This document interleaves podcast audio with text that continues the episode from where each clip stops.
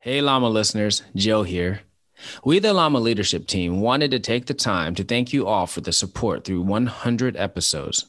When we started this, we did not know where it was going, but we knew that we wanted to bring value to anyone that was willing to listen.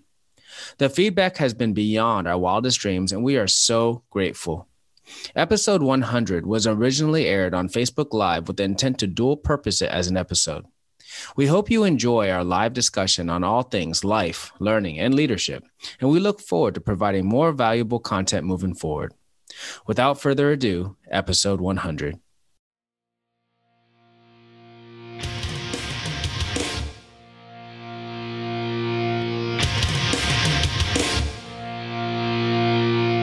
Life, learning, leadership, the Lounge.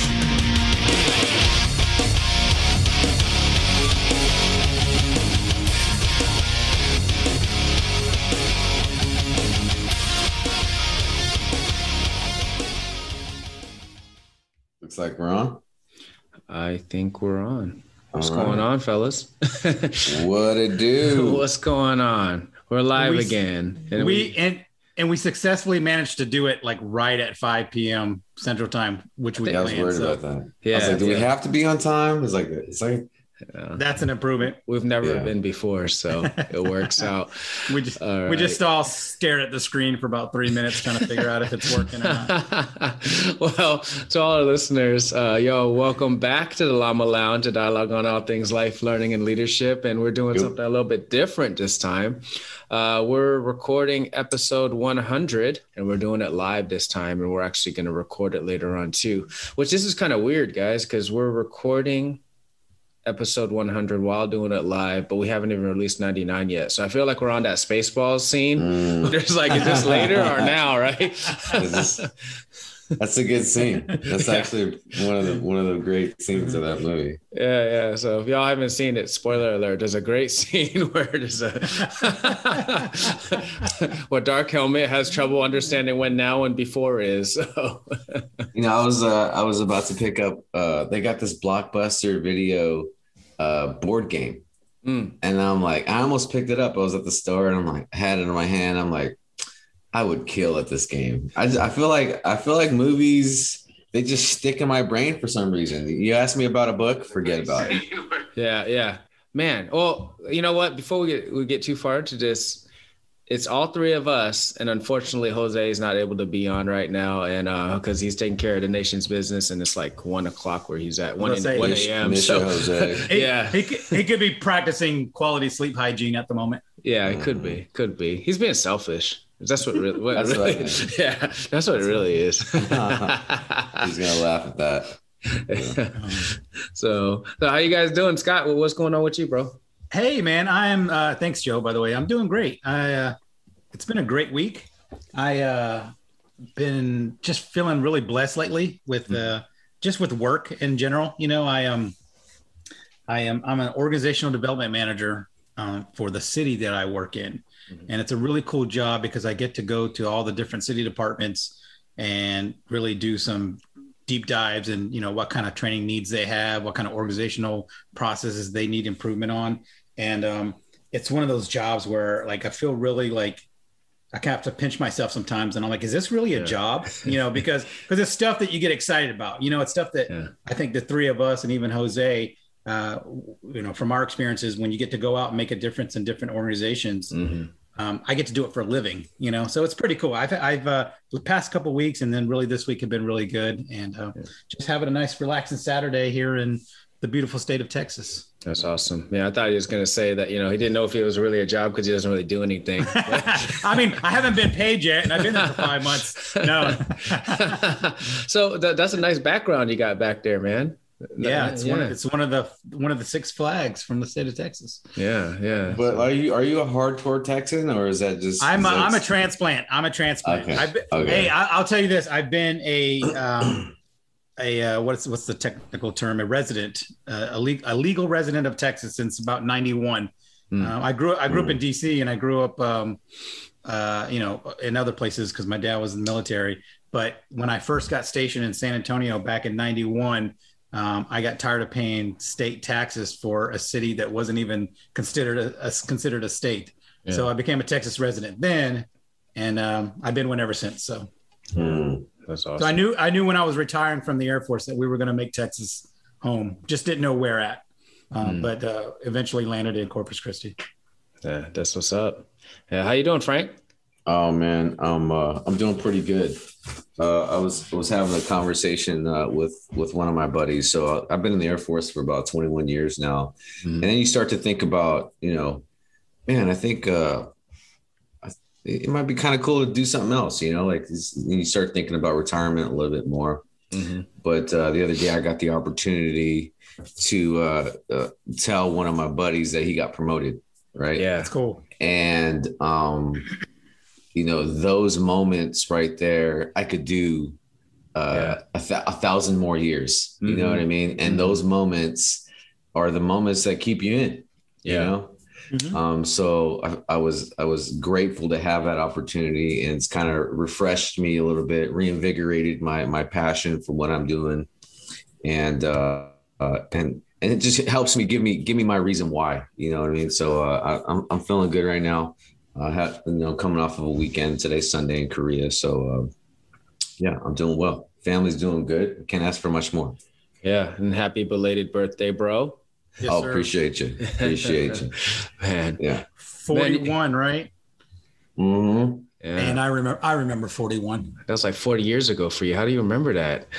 Four, 40 years ago? at, first, at first I thought you said four, and I was like, yeah, that's, that's a compliment, I guess. I, was- I was talking to a, g- uh, my son plays basketball, and I was talking to one of the other fathers today, and uh, he- he's kind of figuring out, you know, different leagues around the area, and then I started asking what he does. He asked what I did, and uh, and I was like, yeah, we moved here from California about 6 Mhm. years ago. He goes, oh, okay, what'd you do? And I tell him I was in the military, and uh, he goes, oh, when did you join the military? And I go.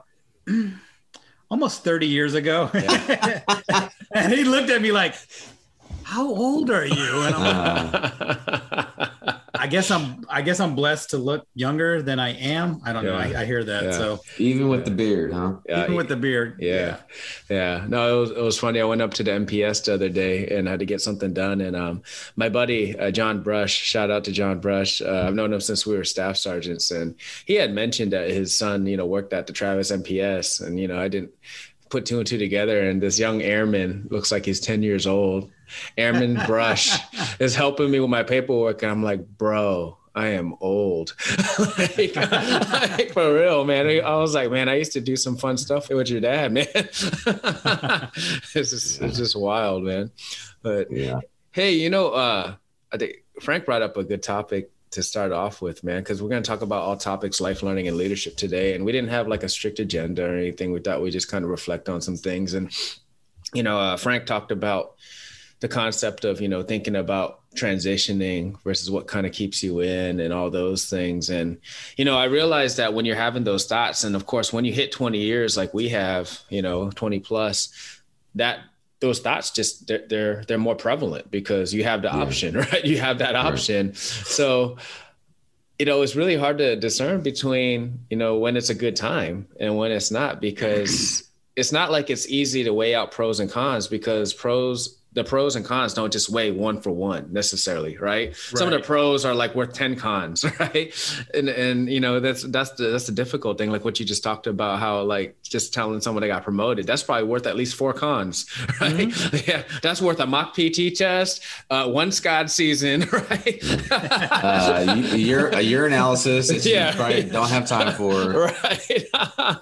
So it's worth all those things. So Yeah. uh, uh, so scott being the one that actually transitioned over man tell us a little bit about you know what was that like for you going through Hey- that decision making process Hey, by the way, I work for the government, local government, so we have random urinalysis as well. So yes, yes. I'm not I'm not completely uh, excused from that. Yeah. Uh, that transition, man, I don't know. It it there was a lot of uh, you know, I knew it was time. I just knew there was time. The writing was on the wall. Yeah. Um, I, I had done a lot of great things, uh, but I just knew I, I was I had that itch to just kind of branch out and do something different and be on my own uh, as far as uh, you know career wise.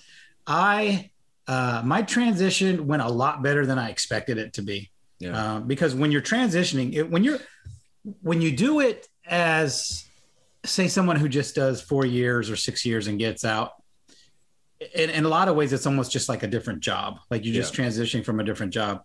But when you've been in 20 plus years, I mean, you're speaking a different language than the rest of society. Like that, my my biggest problem is figuring out what to wear in, in a lot of cases. You know, like like how do what is this appropriate to at work? Is this not appropriate? Uh, because you know, for 20 plus years, I it was laid out for me. Mhm. Um, but I, I've I've been lucky in the sense that um, I've I've worked for different agencies and organizations since I've been here in the past six years, and they've all lined up with something that I really valued, and that's uh, that's developing others. So I, I have the opportunity to run a uh, education department for a uh, vocational school. Mhm. I've done um, training and development for a behavioral health center, and I work for the local community college. We have a corporate training department, so I worked for them for a while, and now I'm uh, doing it on a much larger scale. We have a, a, a- community of um, 3,000 city employees, so I get to run the the the development and professional development for 3,000 employees. It's almost like when I was a career advisor. Uh, back when I was stationed at Scott Air Force Base, it's pretty much the same sort of job, just a little bit more involved. But that transition was um, I wanted to do it when my kids were young enough that it wouldn't Right. affect them so much Because I didn't want them to get to the point where they were in high school and they had to make those decisions of, um, you know, having to leave friends behind and and, Mhm. and lose out good friendships. So when I left, when I got out, they were much younger. Um, Yeah. They were they were like five and six years old. So, uh, Yeah. but but they're you know military kids are resilient as it is. So I'm sure they would have been fine. Yeah, yeah, and I know for me, um, I don't, I, I have a decided hard on it. I don't see myself retiring anytime soon, um, but I could see why people would, right, make those Yeah. decisions. Um, I mean, there's a lot of there's a lot of things that we bring to the table, and there's a lot of opportunities that come up. Um, I'll be honest with you, when I was when I was um, a younger, even when I had a line number for chief, or when I was a senior, I used to hear it all the times like chiefs typically do three and out you know they, they hit their three years and, and they roll out and um, i used to have this little piece of piece of me that used to judge people for that i was like why would you why would you just do that but you know the more you look into it there's just so many it's a complex decision man there's a lot of factors a lot of variables, A lot of variables. families, uh, where your kids are at in life, like you said, opportunities that might not come back later on, right? I mean, it might be like flying through right now, and you're like, all right, man, this is a tough one. do, do I want to do this or do I want to go do that? Because that might not come back again, you know? So there's a lot of great thing, great things that come and we bring a lot to the table. Like you said, it was, I figured it was easy for you to just transition because of all the skills that you've gained throughout the military. The, you know that that that part was I in hindsight was relatively easy, but Mhm. the difference is so think about when you PCS, right? There Mhm. you have that period where you don't really work, Mhm. right? You know that that lull period, that out processing period, that travel period. Mhm. You're still getting paid throughout that time frame, Yeah. right? In the civilian sector, that doesn't exist. Like there's no there's no like no, no, they don't. yeah, no, if you have a gap between jobs, Yeah. you're you're so those are things that were concerning to me. Like how you know, uh, and the the great thing is when you do 20 plus years in the military, you have Mm-hmm. Yeah. a pretty decent retirement, right? Yeah, And if you're smart, you save money along the way. So all you kids out there, and, you know, invest TPS, you know, or T- TSP. TSP, TPS. Bitcoin. Yeah, TPS is a cover page. TPS, yeah. Office space. Yeah, yeah, no, it's but and, and you know, Doji, yeah. Bitcoin. but, but but save money you know put some money aside because you're not going to be wearing that uniform forever and so what helped in some of those transitions uh, when, I- when I first got out was I didn't have to go to work right away. Mhm. Um, I had money saved up, uh, have a military retirement, um, save up your leave so that you can have a, a pretty um, strong bulk of uh, um, ter- uh, what's it called?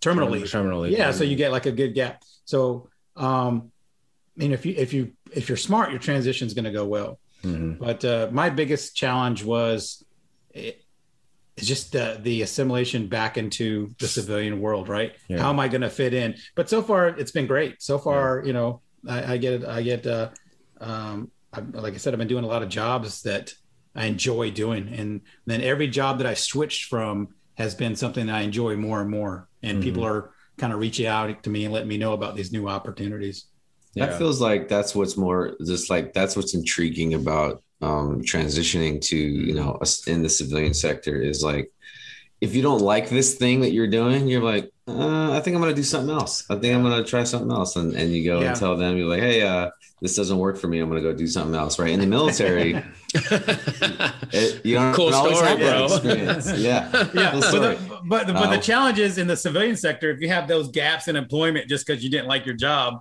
Yeah. you know, it- Corpus Christi, it's a it's roughly about three hundred thousand um, Yeah. uh, the population, so it's a small big town. People know each other, Yeah. and so you you know, I've I've literally looked at resumes where I'm at now with the city of people that have applied for jobs at other places that I've worked at too. So so and I'm looking, I'm like, I know this person. I've seen this resume Mm. before Mm. and and you look at those gaps like well, why were they off work for three months why Mhm. did you know so that that could be a challenge right yeah. um but you you I mean, you I can wonder- put that in the resume. Like I just didn't like the job. I wanted another job. yeah I just didn't like it just Yeah. like it Did, didn't work out Didn't work Yeah. out. Yeah. Our, our brother uh, Jason Barrett just said uh, being mil to mil when your spouse has a few years plus left makes the transition to small vacations. So- that's a great point yeah, yeah, must yeah. be nice. Yeah.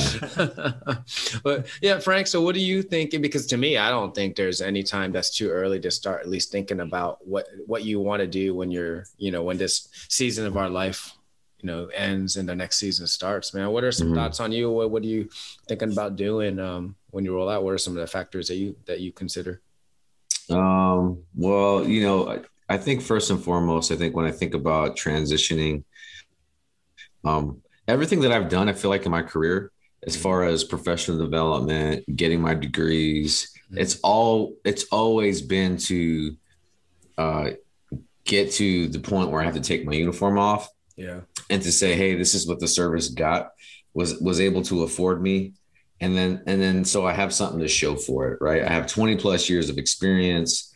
And now I, I also have these credentials to go with it, right? Right. So it's always been about that for me. Um, it's never been like get a degree so I can look better on paper. It's more been like get a degree so that when you when you get out of the service, uh, the folks are like, oh, this guy's got 20 plus years of experience in, in the service, plus he's got a degree.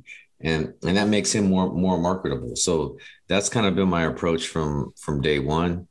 Um, so then I use I kind of util, utilize that approach to to the transition, and I've always wanted to experience something else other than the military, right? Yeah. So uh, you know, I got I reach out to other folks. LinkedIn is a valuable resource that I try and get on. Mhm. And I just, to be honest with you, a lot of times I do like a, a cold call. Really, was me just reaching out to people on LinkedIn who who are a part of different industries, whether that's the airline industry, whether that's Mhm. Google, whether that's um, whatever, wherever they work at. It's Yeah. it's always interesting to hear their perspectives. Yeah. And I talk to folks like like Scott who transitioned and who are successful and who are in those positions already Mhm. and, and uh, I kind of get their perspective on on where am I meeting the mark as far as am I ready for the transition. Right. Um, so that's kind of how I know uh, I'm doing the right things or not. Um, I, I'll, I'll tell you, it's probably uh, I know a lot of folks who just don't prepare at all. Yeah. Yeah. Right? Yeah, they they they they retire and they're I'm like, what are you gonna do? They're like, Yeah. I have no I have no idea. You know. Right. right. Yeah. I'm like, and that's scary. You know, Yeah. that's that's Right. what's scary. Right. Um, man, transition takes a long time though. I think it takes years to be Yeah. honest Yeah. with you. I, and I, I still feel that I, I'm not like there yet. You know what I mean? Like there's still things that I was like, you've been retired for how many years now? You have a job, years. Scott. You Yeah. He's- he still don't Right, know what right, he's right. doing. Always grow up. but but I- but I, but I'll tell you there are things that um so where I'm at there are things that they're relying on some of those things that I did in the military yeah. uh it's different backgrounds different things that you do and that's the thing when you're in the service and you and you retire or whatever the case is Yeah. Your first job out of the military isn't terminal. I tell people this all the time. Like it's not a life sentence. And and and I think that's where most people get concerned because they think, well, I'm going to be stuck in another job that I don't like if Right. I if I take the first thing that comes my way or or Mhm. whatever the case is. But you are really uh, that's the that's the ultimate time to be completely selfish. You know, find that job that works best for you. And if and if you find a job that's not working out for you, start the process of looking for another position. But I will tell people it just looks better on a resume to have a job lined up before you leave a job. Yeah. Yeah. like Yeah, Scott Scott like look- it just switched jobs like Yeah. he switched like four jobs since he's got out. I know, but honestly, in six yeah. in six years, I've worked with four different companies. Yeah. But each Oh one damn, has, I, I was just guessing. Is that right? no, no, no, no, no. Yeah, that's right. But but each one has been someone in the community has said, "Hey, here's an opportunity. Here's an opportunity that's Right. becoming available. Are you interested in it?" right. And and and and you know, good networking helps Mhm. that out. But uh, I live in a town that you know, you know, we're speaking Air Force. It's Mhm. not an Air Force town, so it's Yeah. one thing to retire in San Antonio, right? Mhm. and there's like a hundred thousand GS jobs available because there's you know all these bases there. I live I live in Corpus Christi, Texas. There's a Navy base with a with an Army detachment, Mhm. but there's not a whole lot of positions available. Yeah. And so the networking there was a little challenging. I do know some people there, but I really wanted to get out into the the civilian sector and the corporate world. Yeah. And so I just kind of forced my way in, and uh, man, you know, it's just Yeah. been fun. It's just been fun. It freaks Maria out, freaks my wife out because because she's bit. like yeah because i'll get people like hey reaching out send me messages hey you know this this Mhm. company's looking for someone in this field are you Yeah. interested do you know anybody and i have to just go no i'm not interested you know even though it really piques my interest yeah. but uh, i just say no i'm not interested yeah. You know, the other the other piece that you know I think we all think about, but we don't necessarily talk about a whole bunch is the money. Like Yeah. where oh yeah you know, that's how, important too how much am I getting A little paid? bit. A little bit. you bit. know what I mean? and and you know, Joe, you kind of hit on it. You you know, as a, as a chief, why why do more than three years, Mhm. right? And you think about marketability, markability, and could you get paid more on the outside? Maybe. Uh, you know, I mean, you have to take that risk. I think Right. those are all things you have to measure out. I mean, is that something you think about a lot, Joe, or is that is that a factor for you? Yeah, you know, you know what? It's not, and and that's the weird thing. And I think it's because I feel like I got enough stuff going on. Where, for one thing, I'm a minimalist. I don't, I don't have a lot of, um, I don't, I'm not a huge consumer. I don't spend a lot of money anyway. Um, joe doesn't have furniture I, uh, I have very minimal furniture. I was I was filling out my household goods stuff, and I was like, "Dude, I don't even have anything." Joe, Three Joe's thousand got one of pounds. those- Yeah, yeah, I know, right? Joe's got it. What's it called? A, a futon? Is that what Joe? I got a real couch, but it's very small. But but um, you know, I don't have a lot of stuff. I, I think the biggest thing I have, my I mean, the heaviest thing is probably my Traeger, you know. But um, so I I- and I and I don't have kids, so I don't have a lot of those um Um, expenses, you know. So so really the money thing, it's cool. I don't, but I, I make plenty, you know, and I have a lot of side gigs going on where I'm okay with the teaching and everything. So so that's not a huge factor for me. I, I'm I, I literally think one of my goals, and I tell people this, and they think it's funny, but it's actually true. Is after I'm done, I don't want to work a nine to five for sure. I want to be able to control my own Yes. schedule, right? Yeah. I'm not going to be like tied to some office schedule. And uh, most of the time, I want to be able to not have a shirt on. I want to be on a beach with my laptop, my my Wi-Fi puck, and if I got to do some work, I got to grade some papers for the college or whatever, and I want to make sure I still look good with no shirt on, so I'm exercising a lot. You know, that's, So- that's like my life goal. You know what I mean? So for those that are looking for uh, interview tips, Yeah. pretty much is, that's how you that's your leading. right yeah, yeah, yeah, for sure.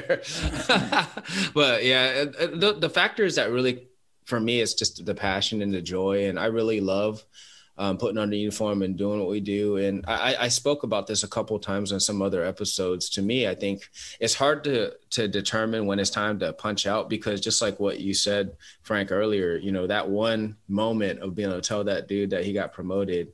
Um, is a guy, right? I think you said, yeah. Yeah, it's a guy. yeah, yeah, a guy got Yeah. promoted. Um, that's that outweighs so many of the other things that we have to go through that really you know you go through no matter what. If, if you work you got some stuff you got to deal with. It doesn't matter if it's in the military or not right? We just have unique challenges right to to, to other people. But um i think that it's really when you're sick of all that other stuff that comes along with it and then you become a bad example it's time to punch out. Right yeah i mean yeah. i mean it's like when you're uh, when i'm doing a mock pt test and i'm really frustrated i gotta do another mock pt test you know what i mean? And like and, and an airman tells me hey chief that one doesn't count. You didn't go all the way down you know what i mean? And, and i and i get angry or something. If that ever happens it's time it's time to roll you know what i mean? Yeah. yeah because it's never you're, we're never going to get tired of the good stuff. We're never going to be tired of taking care of airmen and, and you know and, and leading and, and, and Yeah. relationships. That'll never happen man. We'll be 80 years old still trying to do it you know? So yeah, yeah.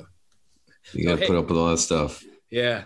Hey there's some uh, a question came in. I think we engaged a lot of it but um uh, keith Heimerich's brought in he just shared this live on the dod SkillBridge unofficial and he said uh, what are some great tips for D- for all dod members before separating i know we touched on quite a few of them but any other ones that y'all could think of um, let's start off with uh, frank you talked about linkedin any other Yeah, things that you think that yeah. people need to get into Um, so f- for me, LinkedIn has been probably the most valuable thing, but the lot, if I could just kind of elaborate on LinkedIn, Mhm. uh, there's, there's like formulas to having a successful LinkedIn profile, right? Mhm. Like when I first started LinkedIn, it was a picture of me and my wife. And then, and then a, buddy of mine was like, Hey man, you got a, you got an awesome wife there, but uh, that's, that's not the way you do LinkedIn.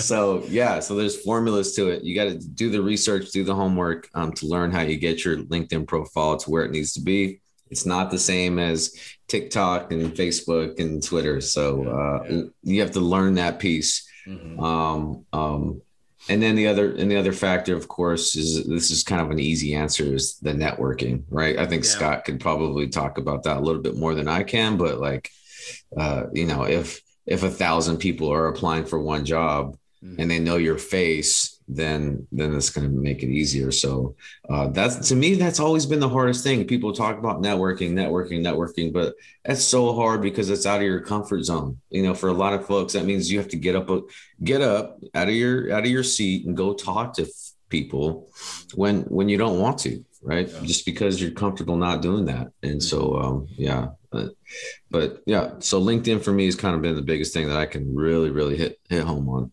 yeah what do you got scott Yeah, I think the the biggest thing that I see is uh, when when folks are applying, and and again, so I'm I'm in organization development, so part of my um part part of my duties is human resources related. So I get to sit on a lot of interview panels, Mm-hmm. um, and I see a lot of resumes, and I see a lot of veteran resumes, and they don't look they don't make sense to Mhm. the other people on the panel, right? they Mm, read like they read like a performance report Mhm. and you really got to make sure that you take the time to tailor your resume to that specific job that you're applying for. Now, if you're doing a federal resume, which I've never really done a federal resume, but you can pretty much just say, "Hey, it's my it's my resume," and because it's for a federal agency, Those things are rough. they all They're- look they all yeah they all look alike, you know. Mhm. But when you're applying to something for the city or you're applying for an education um, organization, you need to make sure that you're speaking the language that's on the job description. You're speaking the language that's on uh, the the company language, and not just you know I did this for X amount of years in the military, Yeah. operations, operations, operations, and you know respect my authority type deal yeah because because and I've seen people I, I've seen people on LinkedIn blow up and like this is ridiculous I can't find a job I was in you know the Air Force and the Army for 20 years and nobody will even call me back and they'll post their resume on LinkedIn Mhm. and people will go dude no one can understand what that resume says Mhm. it's it's written like a performance report right and so these civilian organizations are going to look at that and sort of be scared like are, do we have Rambo coming to, to apply or do we have a professional who knows how a civilian organization work and and the, Yeah. and the sad thing is those skills are transferable. I mean Mhm. they really are. Operations management right. knowing how to uh, run a business inventory um, accounting all those things that you do in the military um, scheduling they Mhm. transition into just about every field in the civilian world but you have to make sure your resume reads in a manner that the people who are interviewing um, where it stands out and makes sense to them Yeah. yeah, I don't get why people would want to copy and paste an embellished bullet anyway. I mean, like, yeah, did you really save thirty thousand dollars over and over again? You know what I mean? Like, but uh, yeah, for me, um, I think that a tip what I would give is really look into some of those veteran support organizations Yeah, out there. There's yeah. a lot that I had no idea about, man. If you're looking to be an entrepreneur, Bunker Labs is all over the country. There are great opportunities. They have cohort programs. They also just have a bunch of guys getting together, bouncing off ideas over some beers. I mean, they got everything in between, right? Um, and then uh, there's a lot of a lot of other programs like FourBlock and stuff like that where you can just Yeah. get into the education piece and everything. So there's a ton of stuff out there. A lot of veterans have experienced the transition like Scott has and and many other different um, experiences that they may have gone through that maybe even Scott didn't go through, you know, that they share and they're willing to um, they're willing to share with with veterans transitioning. So a lot of stuff out there. And for me also I just like I said it before, I don't think there's ever a time where it's just too early to do that and to start like getting ready. It doesn't mean you're selling out on your career. Like look at those things and lining up. And um, what Frank said was like, hey, he's lining up these certs and all this stuff for later on, but he's gaining also those skills to be able to use every every day as a chief too. Right. Yeah. Right. I mean, those are it's, it's it's doing both. So lining the- yourself up, yeah, it's important to look at that. And then one more thing, um, I am actively this is more like a resilience thing. I'm actively separating myself from my position as a chief master sergeant, like every day. Like I'm not, think, you know what I mean? Because this is what I don't want. In 10 years from now, when I retire at 30, to have a freaking panic attack at Right. 29 and a half years because I'm no longer going to be chief. You know what I mean? Because I've seen it happen, bro. I've seen it happen. so I'm yeah. already, I'm already just trying to be Joe. I mean, with good, good order, and discipline at work, but with myself, you know, I'm trying to you know, keep my first name as much as possible. You know what I mean? When I'm communicating with people, and that's Sure, just something sure. that I think is a real important thing that we don't talk about a lot. Yeah, well, I mean, I mean, think about it. There's a lot of people that do um, have these these these great careers, and they retire with these titles, hmm and then oftentimes your first position into the civilian workforce, it's it can be entry level. I mean, just that's just the the fact of it, right? Now there are some people that that's that's okay with them. It's like what was that movie with uh, Kevin Spacey, where he's like he apply he wants to apply for a job at the fast food place.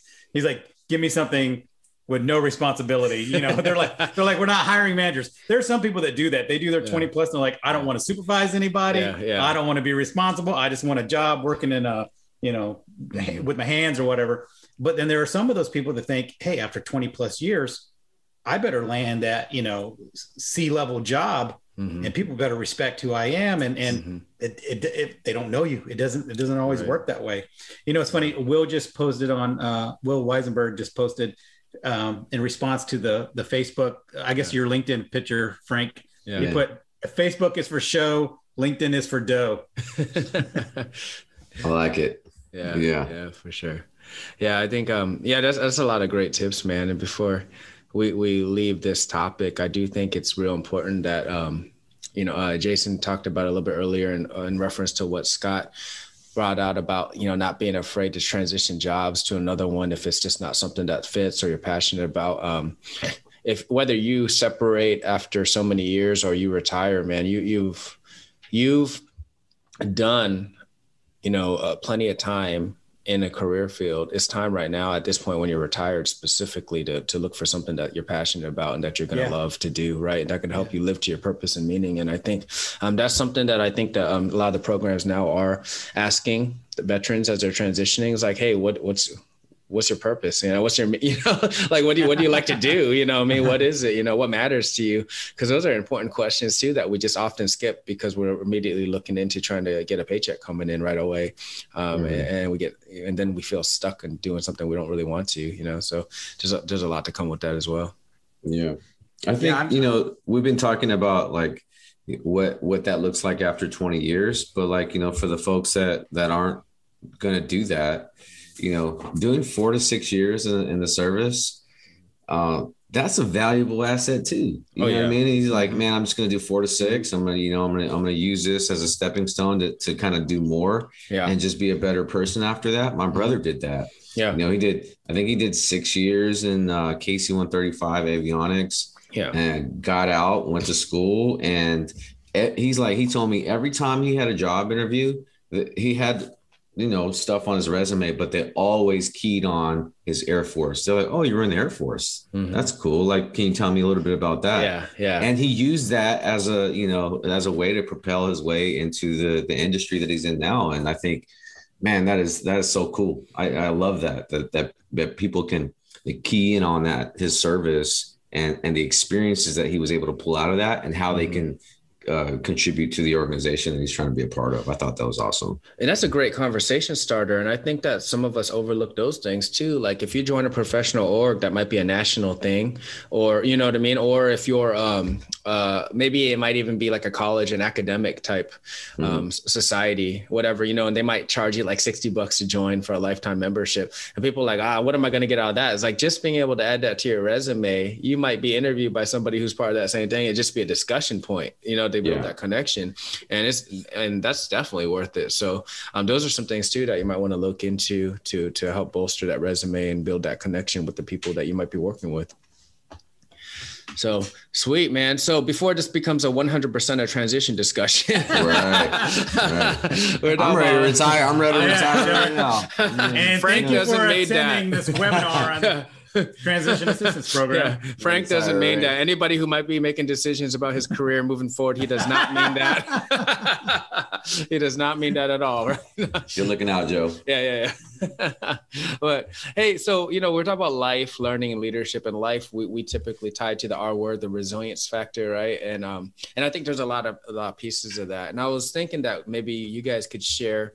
Um, what are some of the habits and routines that you've gained along the way that have helped you, um, specifically in our ripe old ages that we're at now, to stay healthier, maybe, but in all the facets, you know what I mean? So, Scott, starting with you, man, what, what, what have you gained along the way that you focus on a little bit more now versus maybe when you were like a 20 year old? Oh man. Well, so when you start having kids, that takes a lot of the different lifestyle Mm. choices out of the equation. So, uh, but honestly, for me, the past, I don't know, say five years or so, uh, it's really been more jumping into my faith. Yeah. Um, m- more, uh, ex, you know, just just kind of reading the Bible and praying and attending church and those type of things. Mhm. Um, that's really what's grounded me, and and I think with my family and our relationships in the past few years um, because there was that time, just like all of us, when I was that 20 year old knucklehead Hmm. airman, and you thought I was invincible, and you know thought I could do everything, and um, but but you know you you end up with injuries and and, and trouble and stuff like that. But uh, I think for me, the past few years, it's really been um, part of my resiliency is understanding that no matter what I go through in life, there's something better on the other end. There's there's always that that uh, something something better is coming. Something better is waiting for me. Yeah, that's awesome. Frank, how about you, bro? Um, so we're talking about just habits, right? Yeah, and, habits, and I routines. think, yeah. and and I think uh, a habit for me that I've been doing for a long time now is is uh, learning my body, learning learning what that looks like as far as what what my what a, the best diet possible for me is. Yeah. Um, you know, and I can see it. You know, if I'm not if I'm not doing right by my body, man, Yeah. my jeans are a little tighter. A little tighter. you get the stretchy ones. You don't get the Hey, hey, stretchy. hey! That could be that could be those squats, man. You're building Yeah, your quads yeah, and yeah, you know? yeah, yeah, the glutes, the glutes get a little bit bigger. Yeah, so uh, th- that's a good way. That's a good vector check for me to to know whether or not I'm I'm I'm doing right by that. Um, so diet, but you know, working out to me is working out. We're, that's my habit in the morning. Every Yeah. every morning, as far as Monday through Friday, yeah. I try and hit. I hit, I try and take care of myself by doing a little bit of meditation, a little bit of prayer, Mhm. uh, and then I jump into a workout. And if I can get like ten minutes in the sauna, yeah. uh, that's key for me because then that just feels like that that that sets me that sets me off that sets off my day the right way. So hey, so why the sauna for you, Frank? Just curious. Because in my mind, I feel like it it loosens me up and it's Okay. it helps it helps prevent injury. So if I Oh, so just so jump, so so prior to the workout, or yeah, prior Okay, to the okay, got workout, it, got I'll it, jump in that sauna for Yeah. ten minutes. Mm. Um, and sometimes I'll meditate in the sauna too, you know, so that's Yeah. kind of that's kind of in asleep. there. Yeah.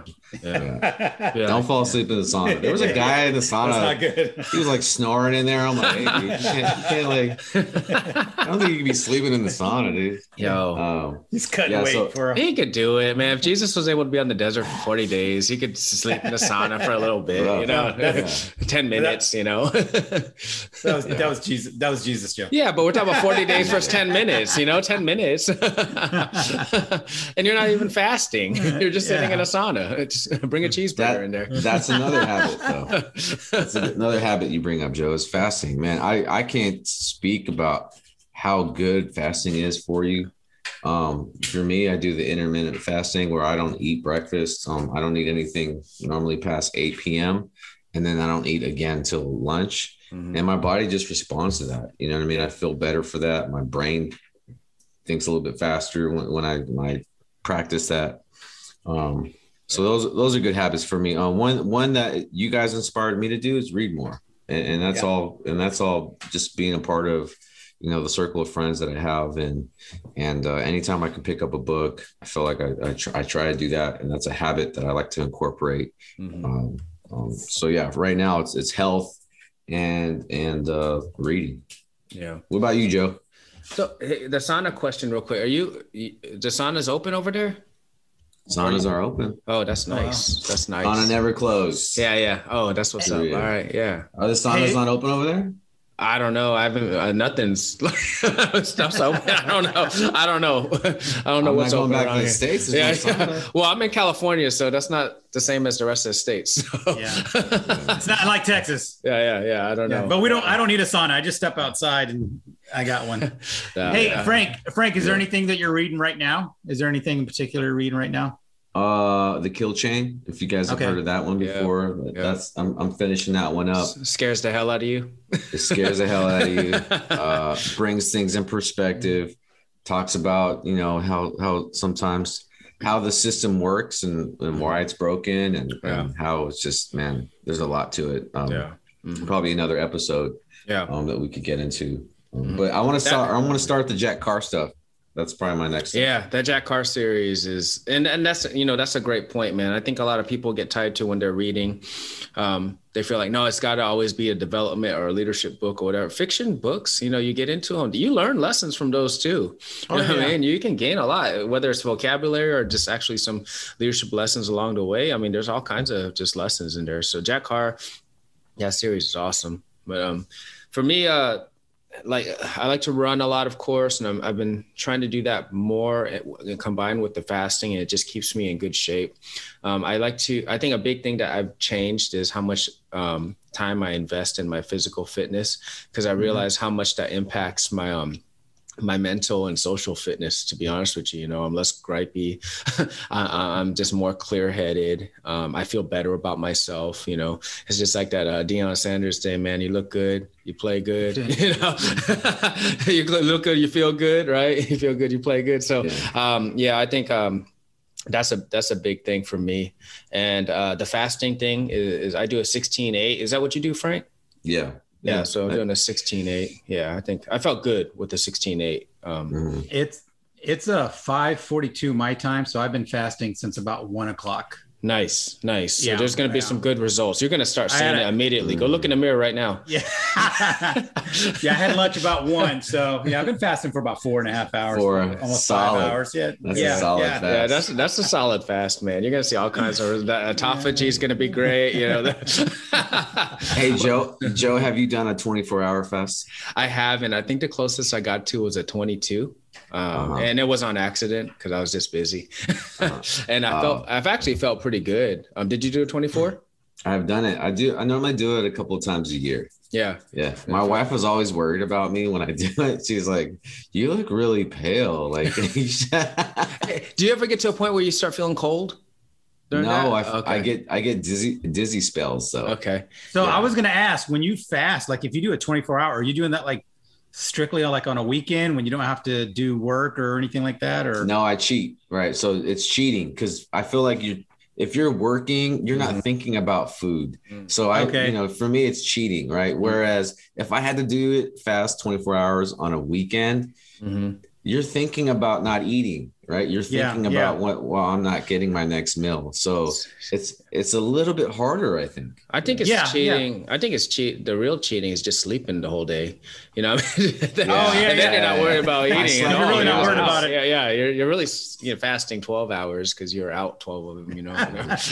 so, Like, yeah. like I fast every night then. yeah, You yeah, know, yeah, yeah. the There you go. Yeah, yeah. That's why you break your fast in the morning, right? That's right.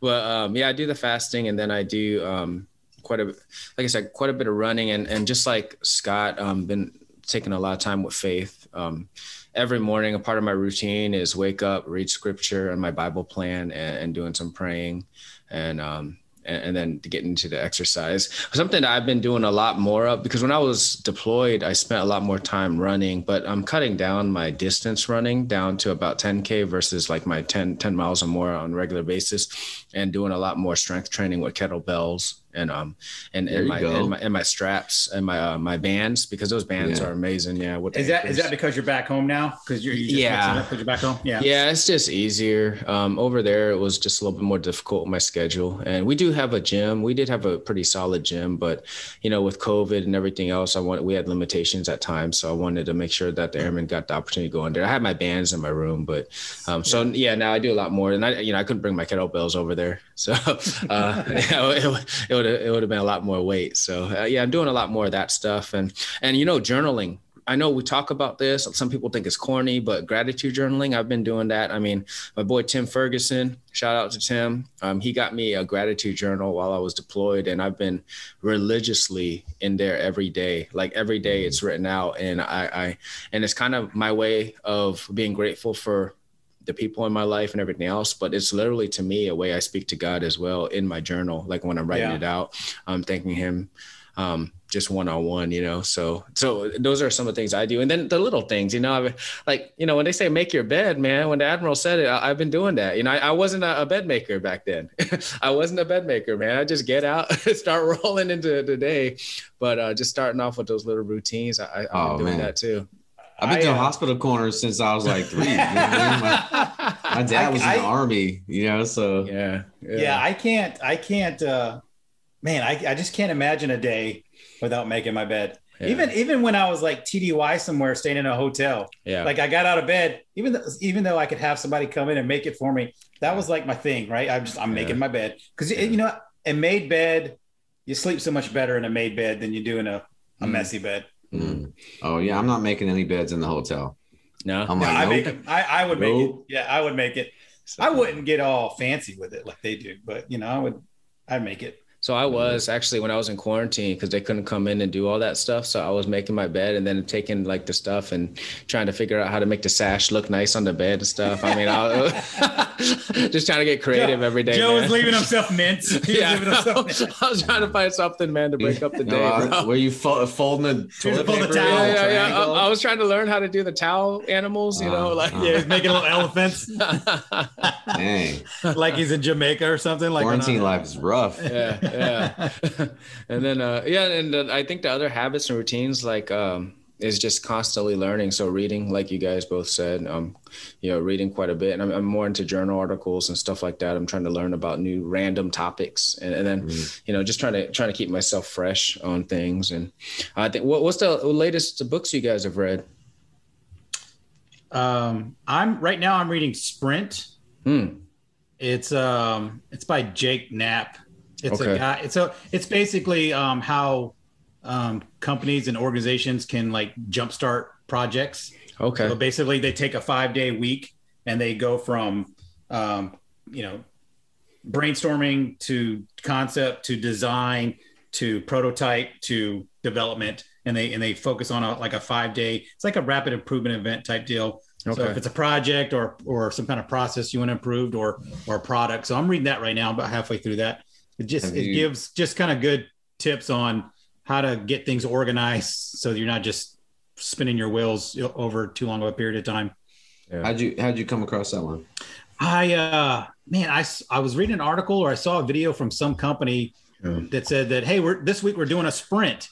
Yeah. And I was like, they're doing a sprint, and then they said, yeah. If, and in the article, or it might have been a video, I don't recall. They they mentioned the book, so I just said, all right, let me pick it up. And so it's Mm. it's good. It's I think it'd be useful for us to get some projects going. Yeah, Yeah. that's what's up. Frank, you getting into anything yet? Uh, so before Kill Chain, I was reading uh, Twelve Rules for Life, Hmm. Jordan Peterson. Yeah, Have you Oh, yeah, have you yeah. guys have you guys read that one? I I I I, I, tr- I tried to listen to it, but I'll be honest with you, and I don't know, somebody might be hating on me after I say this. I couldn't listen to Jordan Peterson read an entire book, so I stopped, Yeah, man. yeah. I just couldn't, man. He's got a very distinct voice. Yeah, yeah. Uh, yeah. Yeah. So I, I'll be honest, the the book is not that not an easy read. Like Yeah.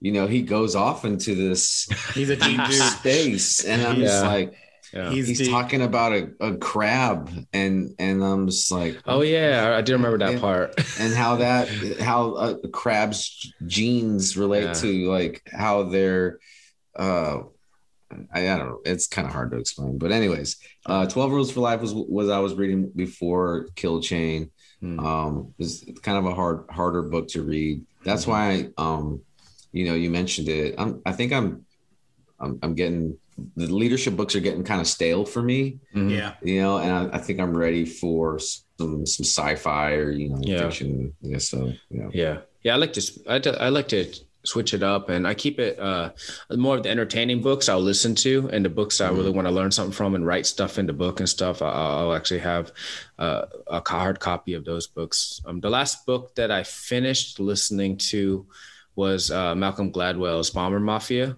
and that that was a dope book. That was dope, Yeah. man. Yeah, it really talks about uh, LeMay and Hansell and how they had some beef back in the day. And I mean, it, it just it's really cool. And it and and you know one of the best things about it, I do highly recommend any um, Air Force leaders to to just listen. Listen to it is good too because um, you know Gladwell does a really good job. And there's like music in the background and some interviews and stuff like that. You- You're not going to get that experience from reading it, but um, but I just think that it it just had there's points where these guys have never flown these things before, but they're going to school to learn how to fly these things. You know what I mean? So, and I was thinking, I was like, what would that be like to actually have to go to a class being taught by people that's but they've never done it before either, right? This is like nobody. So really, it's just a big think tank. So everybody's just having discussions, and these guys are so passionate about what they're doing that it bleeds into dinner discussions and everything else, you know. And I just found that to be um, such a such an amazing just time, you know, and,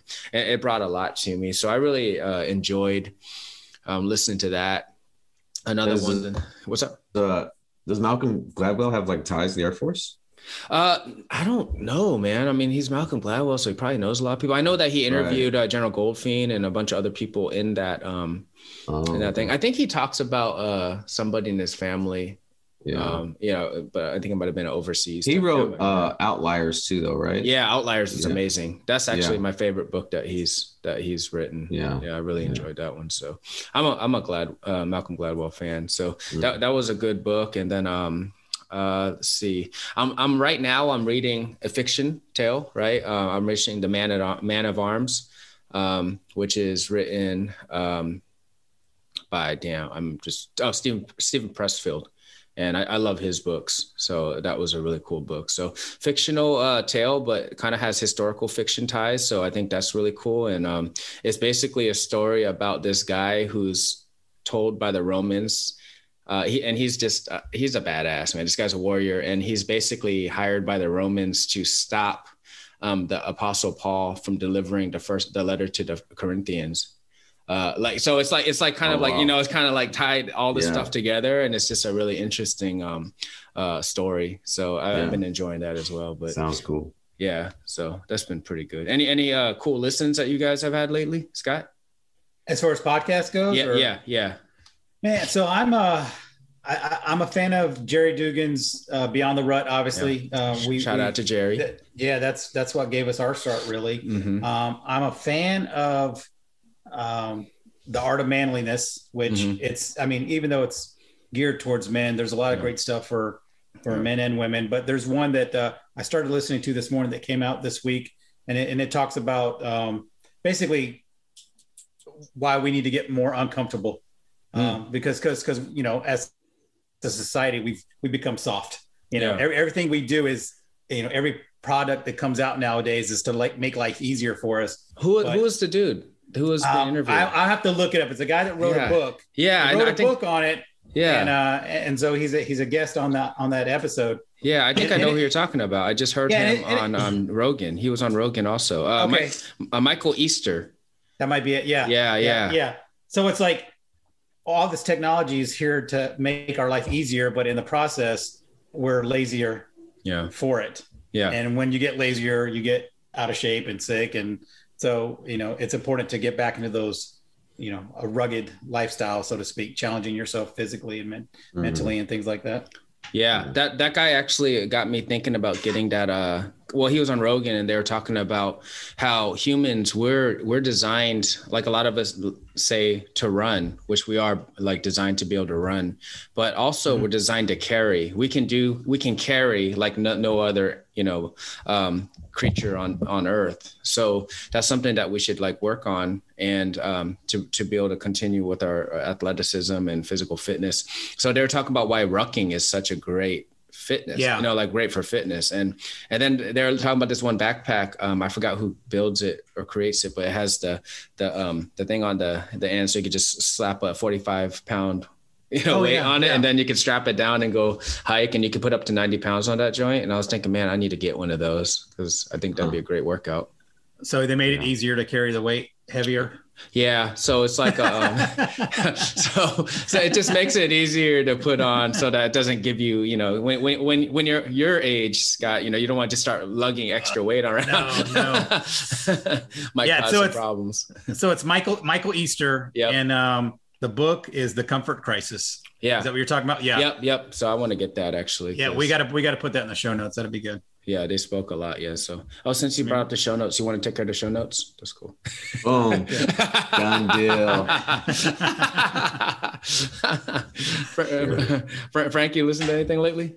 Uh, you know what's really good is uh, Joe Rogan had Dave Chappelle on. No, that was a great episode, oh man. my gosh, man! You just kind of kind of don't realize how how smart Dave Chappelle is. How smooth he is too, man. How Dang. smooth he is. man, I'm just like, only life experience can teach you to be eh, as he is, you know, Yeah. and his his perspective, and Mhm. uh, Mhm. and, it was just a great show. I, I really loved the show. Um, you know, he talked about a bunch of stuff and how how COVID has affected life and where we're at today, and Mhm. um, a bunch of other stuff regarding comedy. And they even talked about Eddie Murphy a little bit, which Yeah. I thought, you know, anytime I can hear some Eddie Murphy stories, you know, I grew up on Eddie Murphy. I'm like, I, I remember watching Raw Mhm. uh, as a kid. I probably shouldn't have been watching it, but Lillian. uh, yeah, yeah. No, I think the Goody my, goo fa- my favorite skit is uh, the ice cream one. Mm. Was that was that Raw where he he, he has ice cream and he's I got some Psych. ice." Yeah, yeah. I And you some- ain't got nothing. Yeah. He can't do that. now, Oh, though. so He can't- that's he can't- always he a staple he- for me. Yeah, he wouldn't be able to do that one again. No, no. There's a lot of stuff. A lot of stuff people can't do anymore. Yeah, he, he wouldn't be able to do that one now. You know, Yeah, I would- and- go ahead, Scott. I was gonna say I went to high school with uh, Dave Chappelle. What? I can't. I can't tell if you're kidding or not. I, I'm serious? kidding. I'm Oh, kidding. okay. I was like- But I was like, but, I'm but he, I'm sorry. he is from he is from DC though. so- right, right, right. Yeah. which Yeah, he went. city. Well, he means he went to high school, and so did Dave Chappelle in the same city. in the same city, roughly around the same time. yeah. Got it. yeah, that was a good listen, man. Anything Yeah, else what that you got into? Um, so I listened to the Daily Stoic. Yeah. You guys listen to that one? That's Mhm. that's probably a good listen. Yeah. If you're in a rush, normally the episodes are like eight minutes, ten minutes, and every once in a while they have a longer a longer one. Yeah. And then of course, um, I'm on the crypto buzz. You know what. I mean? Yeah. I you got doing it? I well, I'm I'm I'm thinking about it, right? Yeah, I, yeah. Like, I have a I have a pretty good story where I wanted to get into Bitcoin when it was about ten grand, Yeah. and then I Mhm. was like, mm, nah, you know, it's a lot of money. I don't want to spend ten grand, and now look at it now. So, it's like- but honestly, I feel like cryptocurrency is is probably what uh, future generations will be using. That's just kind of my personal opinion. Don't take my tip stocks anything on, on Lum- Yeah. leadership Yeah. here. Yeah, put the disclaimer uh, out there, Scott. yeah, yeah, yeah, Yeah. yeah. Um, so I listened to a, another podcast. It's called uh, "We Study Billionaires," and these are Okay. smart, smart dudes that talk about you know economics and Oh. and uh, how how things are going. You know what's really crazy right now is real estate. Mhm. Yeah. Real estate is insane, especially in Texas, because everyone apparently is uh, moving to Texas. Everyone's I moving guess to Texas. From California. Yeah. from California because Yeah. tired of the taxes, tired of the laws, and all Yeah. this silliness that's gone on over there. yeah. But uh, yeah, so those are kind of the the three of them that I listen to. I listen to Money, uh, listen to Joe Rogan for, for Yeah. his comedy, Yeah. and then uh, yeah, the Yeah. Daily Stoic. Yeah, the last uh, Daily Stoic episode I listened to had Adam Grant on there, and that dude's smart. He's man. smart, yeah. and that uh, I, wa- I think again's on my list, but I listened to the originals, and that was that was a great great Yeah. one. And he was awesome on the Daily Stoic with Ryan Holiday. Yeah, yeah, I'm excited to read some of those books there, Joe. Yeah, they should be there uh, pretty soon. They should be there next week, I think. Yeah. Right on. That'd be awesome. Yeah, man. So, hey, so you guys working on anything right now? Like uh any improvement or anything like that you got going on? Because I know everybody's all schooled out. I'm actually, I'm actually, I'm actually working on. Uh, I'm starting up again in June a uh, Mm. certificate in adult education, corporate training. right. Um, something I started a while, while back, um, and then took a break. So I got uh, two or three classes I got to finish up. So Okay. doing that, and then um, uh, where I work at, we're looking at doing some Six Sigma stuff. So I'm looking at probably getting a certification in that as well. So Oh, Yeah. nice. Nice. Uh, I, How about you? I'm not working on anything right now. I'm forecasting to uh, get into theory of constraints. I don't know if you guys have heard that before. Mhm. Theory of constraints. Um, this summer, they uh, AFIT just just had released some school some classes that they have. So I'm gonna I'm gonna log on to that and, and hopefully uh, uh, kind of explore that avenue. Um, the first time I was exposed to theory of constraints was when I was at Tinker Air Force Base Mm. and and you know they have what's called industry industrial engineers you guys Yeah. have heard of that Mhm. yeah so these are these are folks that are uh, they specialize in pretty much you know widgets and processes and how to streamline the the time that it takes to make this widget and Mhm. and then these industrial engineers they'll they'll they'll break down each part of the process to make sure that everything is as efficient as possible Mhm. uh, and that's all theory of constraint stuff and, and i feel like man if i can add that to my to my repertoire then uh, I then, love that uh, accent. The accent was dope. repertoire yeah, then- Très bien. well i'm also doing i'm also doing a little bit of french french you know, so- Spanish. yeah. But actually, that's a good that's a good point. Good segue is uh, this language. It's, that's on my bucket list of things that Mm-hmm. Yeah. I really want to. I want to learn another language. I'm right now I just speak English, right? And I Yeah. speak some Spanglish, but, Yeah, but yeah. I, I, want to learn another language. Yeah. And it's been a shame that I've been to these countries and I haven't picked up the languages. You know, I, I've been to Germany. I didn't Yeah. learn German other than just the normal. how to order food. Yeah. Yeah, yeah, and well, that's a tough language, man. I try, uh, I try to pick it up. It was tough. Even even some of the simple terms, man. It's hard to say "excuse me" in German. Yeah, it's rough. Do you speak Korean, Joe? Uh, a little bit, and then um, my girls got me watching the startup on uh, Netflix, which is a Korean drama, and I've been w- watching it with the uh, with the with the subtitles on. So it's, Uh-huh. it's bringing it back to me. It's bringing it back, bro. It's bringing it back. So so when I so when I get back out there, uh, you know, I, hopefully I, I, I'll, I'll be a little bit better than I was last time. But I, left, I left so early that I just I lost a lot of it. So when you, I don't know what your experience are is like when you come when you go to Korea. You know they, when your people right when Mexicans talk to me, they're like, oh, you know, habla español, and I'm Yeah. like, no, I don't speak Spanish. Yeah. You know, and then they have this shame on their Yeah, face. yeah, a like- look of complete disappointment. I'm just yeah, like, I get oh that every gosh. time. Yeah. Yeah, so, yeah, so that's a little bit of an inspiration for me. Like, you know, I want to be able to have that conversation when that person does speak Spanish to me. Yeah. Yeah, yeah, but they'll be able to tell that you relearned it. Yeah. Yeah, that's fine. Yeah, That's You, fine. you learn like the more the more European Yeah. style yeah, Spanish. Yeah. yeah, yeah. It's like we don't really say that, you know. but, That's that's Papago Spanish. yeah. yeah. Uh, so um yeah i'm, I'm doing this uh leadership coaching certification that i, I write uh, through Brand Resilience builder. Oh no no no okay. no yeah just leadership coaching i wanted i'm starting that next i'm actually got an email from um, our friend todd simmons shout out to Yeah. todd uh, with the courageous leadership alliance they they lined up with the um, resilience building resilience building leader program and Mhm. um i think that's just that's just awesome it's right down my alley and they they got this whole thing with af cool so um that's the next thing on the books And and we're looking at getting Todd on the show, right? Yep, yep. Todd will be on the show soon, and we'll talk about all kinds of great stuff. And he's doing some amazing stuff over there.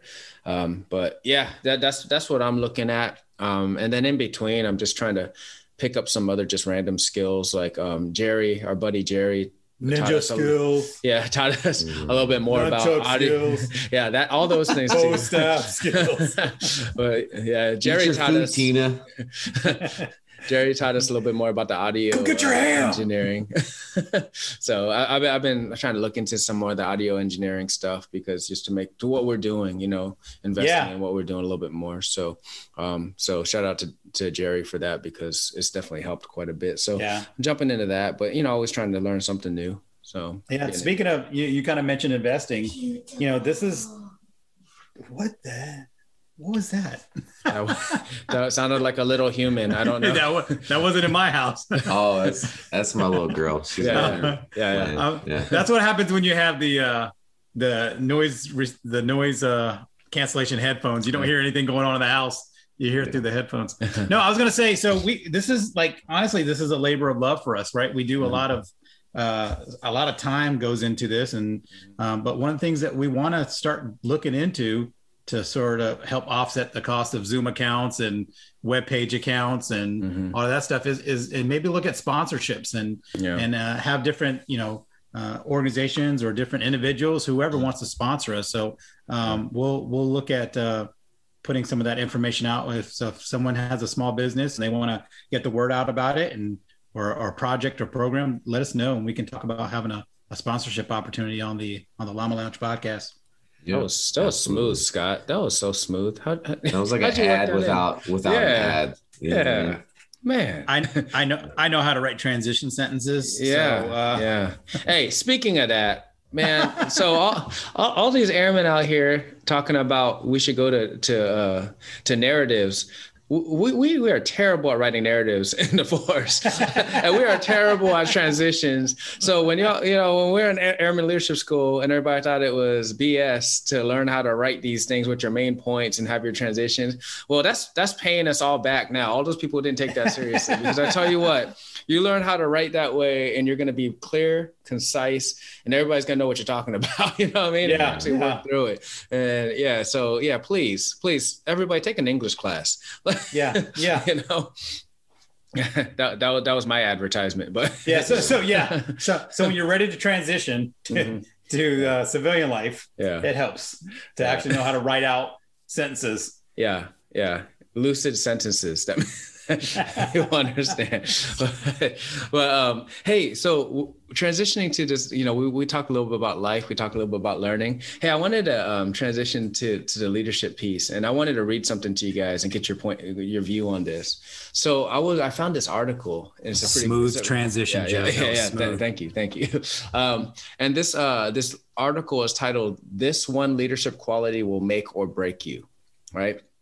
And um, I'm just going to read the first paragraph and so see what you guys think. One of the most often overlooked aspects of leadership is the need for pursuit. Great leaders are never satisfied with traditional practice, static thinking, conventional wisdom, or common performance. In fact, the best leaders are simply uncomfortable with anything that embraces the status quo. Leadership is pursuit pursuit of excellence, of elegance, of truth, of what's next, of what if, of change, of value, of results, of relationships, of service, of knowledge, and of something bigger than yourself. What do you guys think about that? Yes. Yeah. so so so did i did i hear did i hear you right that it said they're they stay away from that they, they No. stay away from the pursuit of that no, that they are looking for the pursuit of that. Okay. Okay. Yeah. Yeah, that makes sense to me. Yeah. Yeah. Go- uh, We've we've talked about this before, and and I I've put a diagram out a while back, and maybe it's Mhm. something we'll put in a book sometime. Mhm. But I I look at uh, management. With I think management is super important. We have to Yeah. have good management. I think management is about taking care of everything that's inside of a box, Mhm. right? You ha- you have a box. You want to make sure your deadlines are met, projects are on time, Mhm. uh, everything's dots, you know, I's are dotted, T's are crossed. Um, everything in that box is good to go, packaged nice and neat. But Yeah. leadership is outside that box Mhm. or, or making that box bigger. How do, how do we take this already good product, this already good service, and how do we make it even better? Mhm. Um, and so I think, yeah, because if you're not looking at stuff like that, then you're not Mhm. leading anybody anywhere. You're just managing them where, where they're at. Yeah. Yeah, you know, and what I was thinking about was like, yeah, I'm 100% believer in this because leadership is about being able to um, lead people through change, right? And Yeah. positive change. But there is this school of thought that says we could change too often, too fast. Oh, sure. You know what I and mean? for this, and, and just for the sake of changing. Right. And that's what I was thinking was sometimes when, um, cause I, I believe, man, to me, leadership is about being a disruptor and, um, you know, looking for those opportunities to change the status quo. But, um, but yeah, there is that, like, there's that balance, right. Of, of going Yeah. a little bit overboard, changing too much too fast, especially if you have a large organization, man, changing too much too fast. You got, nobody will be able to keep up. Right. Nobody will right. keep up. Yeah. and What- and I've always looked at it like you, you want to promote culture sh- shift, Mhm, but not culture shock, mhm. right? So if you're always coming up with Mm. something new, people can't keep up. They they don't they don't know what the priority is. Um, Yeah. So there's you got to be smart about uh, enacting any type of change that takes place. Yeah. Hey, what are your thoughts, Frank? This is, Mm, This What one's saying? Oh, this one's funny. It says uh, the best leader is simply uncomfortable with anything that embraces the status quo. and when I think of Yeah, that, dude, I think of Frankie Z, man. that that, that Yeah. sentence alone. yeah. Uh, well, that's a compliment, Joe. I, I'll, I'll yeah, take yeah, that. yeah, Yeah. absolutely. Uh, a couple things come to mind. A couple things come to mind. Uh, one, uh, you know, the saying in, in jujitsu is Os. is os right. Yeah. So, it's a shout out to all my jujitsu brothers. There's a there's a fight tonight too, isn't it? There's a fight tonight. It's it's going on right now. nice, Yeah. nice. We did Uh, it again.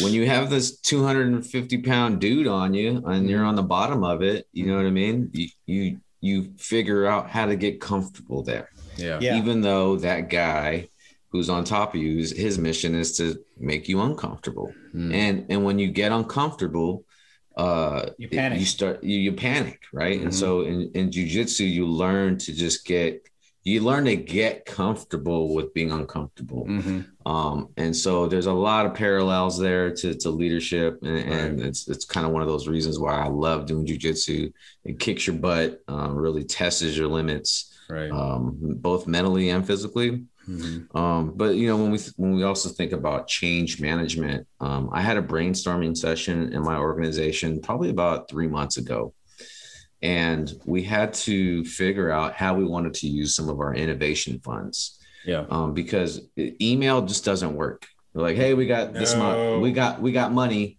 You guys send me your ideas via email, and and Yeah. you know what we get? We get zero. we get nothing. Mhm. So I'm like, all right, we're going to bring everybody in, right? We're going to bring everybody in. And I had to, I had to figure out how to do a brainstorming session. So there's a good organization called IDEO. Uh, Mm. I was, I was introduced to that, to that organization when I was going through my MBA program. And basically IDEO is basic. They're, they're a company that, that does brainstorming and change and continuous process improvement for other organizations like, you know, the Fortune 500 companies and stuff like that. Yeah. So uh, in that brainstorming session, I had to figure out that we were we were automatically shutting each other down. Like, hey, here's this idea, Yeah. and they're like, nah, that's never gonna work, or Yeah. not. And so Yeah. so you had you have to set these rules in the brainstorming session to say, all right, you're not allowed to Mhm. you're not allowed to talk over somebody. You're not allowed to shoot someone else's idea down. So, and that is unbelievably hard Yeah. even though I consider myself to say, hey, I'm I'm I always like to go against the grain or I like to play the devil's advocate or whatever that is. Mhm. I I find myself doing it too. You know, it's Right. easy to it's easy to say no. It's it's hard to be creative. Um, so yeah, I think I think that philosophy that you you were talking about, Joe, it it's it sounds great on paper, man, but it's Right. it's so it's hard to do. You know, Yeah. it's very hard to do. Yeah. Frank, Right. get Sprint. Yeah. That book they talk about that. It- Okay. Oh, dude, I totally Yeah, yeah. forgot about what you're talking about. I was like, you're talking about the phone service? He's in Korea. Like, no, no, no. I No, no. I like so Sprint. so yeah so so it, it gives it, it breaks down how that process should work where there there there are moments where no one's speaking Mhm. everyone's doing their own thing and then they put their stuff up on the board and then one by one each person gets to go up and make notes and that you know but there's no back and forth arguing complaining or anything like that it's it's sort of laid out on how that process should work Yeah. and then there's Yeah. some democracy involved where they get to vote on you Yeah. know different projects it, it i i'm looking forward to utilizing uh, once i finish that book you using Yeah. some of that stuff uh, Yeah. Joe, you should try it, man. You-. If you haven't done a brainstorming s- session in your organization, do it um, because you learn a lot. You learn a lot about your people, and then your people also learn a lot about themselves because Yeah. they're like, "Oh man, I'm I'm shutting this idea Yeah. down." Yeah, even no, though it's awesome. even though it's probably a dumb idea, right? Yeah. It's probably a dumb Yeah. idea, but but you got to get all the all the ideas up there, Yeah. and then you figure out what sticks Right. right? Because if all we do is Mhm. shut everybody down every time they have this idea, Mhm. then we can never be innovative. Yeah. And, and you- it just drives me nuts. frank do you ever see yourself challenged with so are, during the session are you a facilitator or are you sort of uh, a participant in it No, I'm a facilitator. And, Okay. and Do you ever basically see- what I, do you ever see yourself having trouble like not throwing your opinion in oh yeah. Uh, yeah that's the But- challenge right But you figure, you know, as a leader, you know, Joe kind of hit it on the head is you, you're just training your replacements. You know what I mean? Yeah. And, and it's easy for me to get in there and do it because I, I know how I like to see it and I know how I want it. But, uh, you know, I, I try and stand back and let these, these, this next generation leaders do it themselves. And, and ultimately they probably come up with a better idea than I had anyways. Yeah. Yeah. Yeah. That, that whole thing that you just talked about, how difficult that is. I remember going through some CPIs events, right? Some rapid improvement events. And, uh, yeah, man, I just remember like, it's such simple instructions. Like hey we're just going to go from don't jump to the don't don't jump to the solution right? We're just going to go from here and here. It's like everybody breaks that dang rule. You know every Yeah. single person you're like yo what were the rules? Don't jump to you know it- it's just funny that it's so difficult those simple things. But um yeah i think that'd be cool and I'd, we definitely got to add that book to the yeah the notes because Hey, I- I'm I'm monitoring the comments a little bit, and uh, I see Jason Barrett uh, just posted. He said the best part of that paragraph is leaders steer from the status quo. Mhm. Military leaders can feel pressured to promote and defend the status quo, so some leaders find themselves out on a thin branch, Mhm. which can be very uncomfortable. Exactly where a good leader will thrive. Yeah. yeah Thanks, thanks, Jason. Yeah. and you know what? That's that's the cool thing that um I wanted to kind of wrap this up with you guys on is being okay. And this is life learning and leadership. This is all of it, right? Sure. Finding ways to be uncomfortable, comfortable being uncomfortable, Yeah. right? And and Frank just talked about a lot with the jujitsu scenario, which is an amazing one. But I don't think that there's enough uh, deliberate and intentional, you know, time. People aren't putting that investment in on a regular basis. And that book that um, Scott you brought up, you know, the guy was talking about the same thing, The 'Cause it crisis could- comfort. right? Because it could be. comfort crisis. Yeah. Yeah, the comfort crisis, right? Because we're designed to try to find ways to be comforted, just be comfortable, right? Uh, but like to go outside of that, you know, deliberately putting yourself in that situation, that's where the growth lies. And whether it's in a leadership perspective or if it's, you know, physical fitness, all that stuff works together. It's interdependent, right? Yeah. I mean, it's, it's interdependent. So, what are some things that you guys um, have been doing that we haven't, you know, talked about already that like that because you don't get to where you guys have got to without doing that you know like putting yourself in that situation. Even though you don't want to you're like i don't want to go do this but but i know that there's value here to go do that. Uh, what are some things that like maybe in your life or that you've done recently or you know in the past that you've done that you've purposely put yourself into that uncomfortable situation for growth I'll say, uh, like just recently, not for necessarily uh, physical discomfort, Mhm. but um, like that that certif- certificate that I was talking about. yeah So the the organization I'm going through offers several different certificates, and one of them is a leadership certificate. Hmm. And for me, I looked at the the curriculum. I'm like, oh, that'd be easy, right? Like I have a master's famous, degree in famous last words yeah, I'm like, I'm like, I have a master's degree in organizational leadership. I've probably taken similar classes. I've been studying it for a while, but then I really wanted to. I thought, okay, that might be a little too easy, Mhm. um, and so I'm looking back at this this uh, adult education corporate training one, Mhm. and it's not terribly hard, but it's not the easier route. You know what I mean? It's yeah. it's a the the work is a little bit more challenging. You're learning about behavioral modification and theory and all that stuff. Mhm. Um, and so for me, that's that's pretty uh, a pretty recent one. Yeah. Yeah. How about you, Frank? Uh, for me, it feels like you know it's not necessarily any credentials, but it's the it's the opportunities that come your way or that get offered to you. Mhm. You know, um, I have to discern which one of those I'm going to say no to Yeah.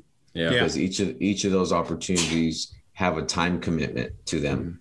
And uh, you know, if I sign myself up to it, I want to be 100% committed to it. Yeah. Um, so so um, there's been a lot of those different opportunities. I can't name one specific thing Mhm. um, that that I've uh, attached myself to, um, but probably more one that's more most notable in the last year is is I've been teaching a lot of emotional intelligence here on Mhm. on OSAN, Yeah. right? And so um, there's just a there's an appetite for for folks to learn more about uh, emotional intelligence. Yeah. So I've been I've, I've taken what I've learned. I've I've gotten I've fine tuned this PowerPoint to where I feel like it kind of gets the essence of what emotional intelligence is, and and I'm happy to share that with others. Mhm. Uh, and and others have come up and they said, "Hey, I, I'd, I'd love to be an instructor." So right now, there's just no there's no resources for it. The Air Force, I think, is finally catching on to it, where they're starting to figure out how to invest in emotional intelligence, and we've also seen it come out in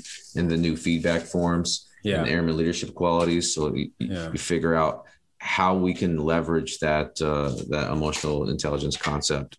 Um, that's kind of what I've been getting myself into. Um, it's it's a little bit of a time commitment, but I enjoy doing it.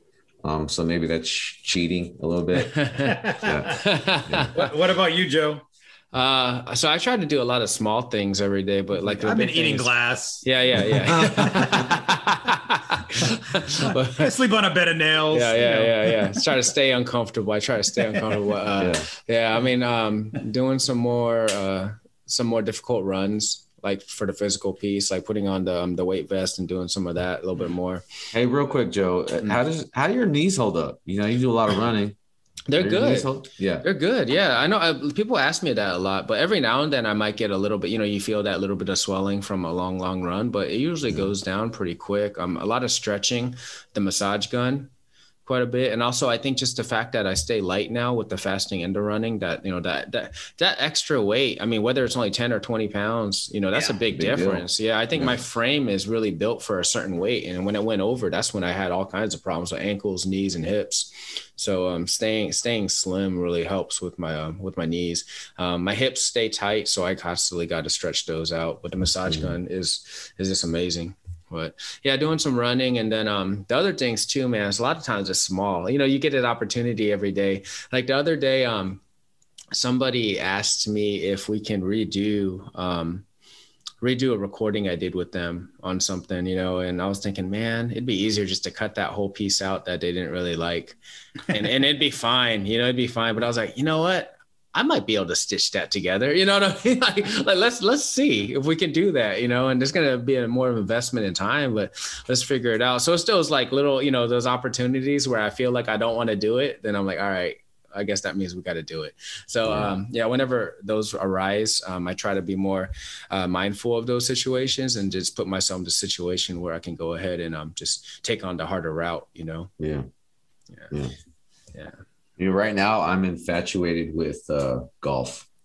Mm. I'm Yeah, that would be miserable for me. I I'm infatuated with that sport because I suck so bad at it. Me too, man. Yeah. You know, but So- it's humbling it's, sport. uh, it's it is it, Yeah. it's it's uh but it's i got the bug man and i Mhm. just trying to figure out how to beat that sport and that really it's not about beating the course yeah. it's about figuring out like how to get past your own mental Yeah. like because you think oh i'm gonna i'm gonna i'm gonna freaking slice this ball this is Yeah. gonna go in the lake right Yeah. but you have to get past that you can you can make a good shot and yeah. again, just like jujitsu, a lot of parallels in there uh, that that uh, I think are relevant. Yeah, I mean, like the just the the amount if you just make a little mistake to left or right, you know, where it's just, you know, it's just there's not a lot of room for error in there. It's so slim that when you're when you're mm-hmm. going, but then when you hit that perfect which happens once every like you know couple couple times out for me you know No. that one time that- feels good I call that the golf god, right? Yeah. He, you know, like oh, they're gonna bring you back. You can spend more money here. You- Yeah. That means you need a new club. You, you know what I mean? yeah, So yeah yeah but yeah that, that's The- great too The last time I golfed is when we did that tournament at Travis, Joe. And I don't even think I really golf. I think I just drove the golf cart most of the time. What, was that the one where we like hit the balls with the shovels and stuff or is that No, different? no, it was. I don't even know who was on the team. It was uh, me and you, and yeah I don't remember. It was Yeah. 30 years ago. So Yeah, yeah, yeah, it was a long time ago. Yeah, Frank, you remember that one? I don't know if you were that. It was, I think it was uh, uh, Colonel Eichner's going away. Uh, we had that special golf out there, and then all the holes had a different thing. Like one of them, you had to hit it with a shovel. The other one, you know, like that, that was some good stuff. yeah, those are fun. Yeah. No, the one we did was a, like a fundraiser or something, or top three, or Hmm. Chiefs group thing or something. Okay. I don't know. It was, it fun. I don't golf. so you, it sounds like you need to go do it some more because Yeah, I just need to something s- uncomfortable. You get uncomfortable. yeah, yeah. Get Second. uncomfortable. Yeah, yeah. So, so speaking of uncomfortable, we're always never too comfortable doing these Facebook lives, but we appreciate the one person that tunes in and, and checks us out. and uh, just want to say thank you for everybody who tuned in and made comments um, on the page. And uh, if we haven't, we didn't respond to your comment, we'll make sure Scott will go back afterwards and respond to every single one. So we really appreciate y'all And the show notes. and the show may- notes. Maybe tomorrow after the fights. Yeah, there you go. fights on right now. Yeah. but man, thanks guys, man. It was great seeing y'all again. And um, yeah, man, absolutely. episode 100. We got to 100, man. Somehow without killing each other. It's been awesome. Yeah. Well, I think the the separation helps. The Yeah, distance. Yeah, yeah, yeah. You're- if, we, you're- if we were in the same room every week doing this, yeah, yeah. You so want us to be in the same time zone, but I think it's actually helped our marriage that we're just all over the world. So yeah, yeah. but yeah, so so all our listeners and viewers, thank you for tuning in once again. As always, be safe, stay healthy, and the llamas are out. Peace. Thanks for tuning in to the Llama Lounge podcast. Be sure to visit the homepage for links to products and services related to this episode. And don't forget to subscribe to the show on your podcast platform of choice. See you next time.